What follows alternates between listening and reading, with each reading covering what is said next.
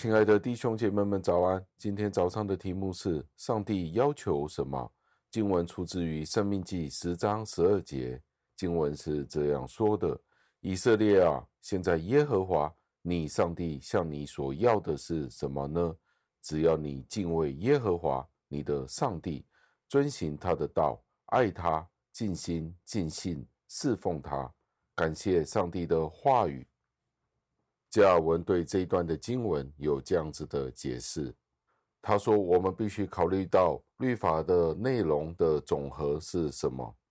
律法的目的和对象又是谁呢？”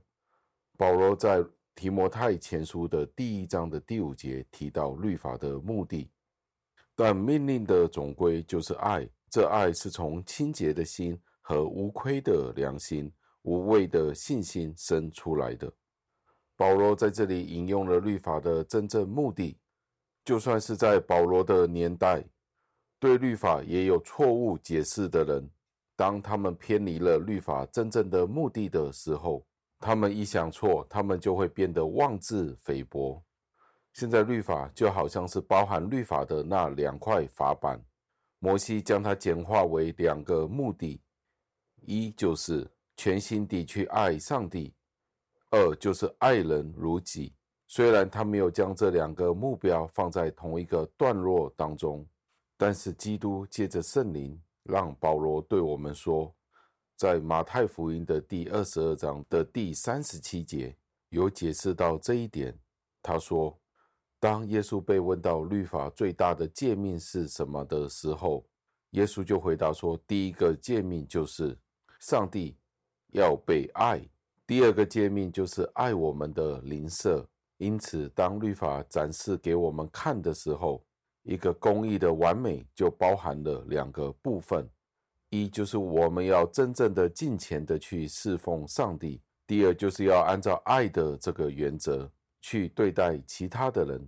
这也是保罗所说的，因为信仰，保罗称之为爱的源头，包括了对上帝的爱。基督的宣言是确实的、确切的。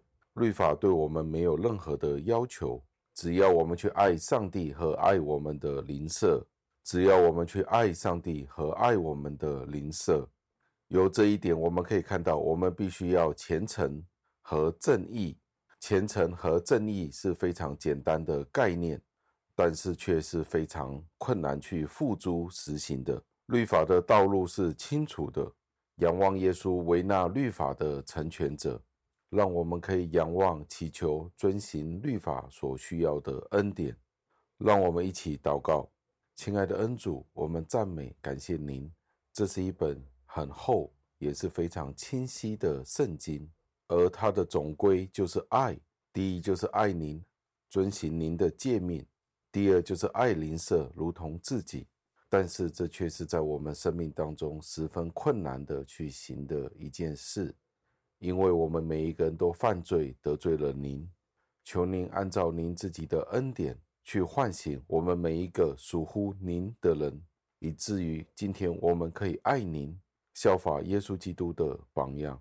求您垂听我们的祷告，是奉我主耶稣基督得胜的尊名求的，阿门。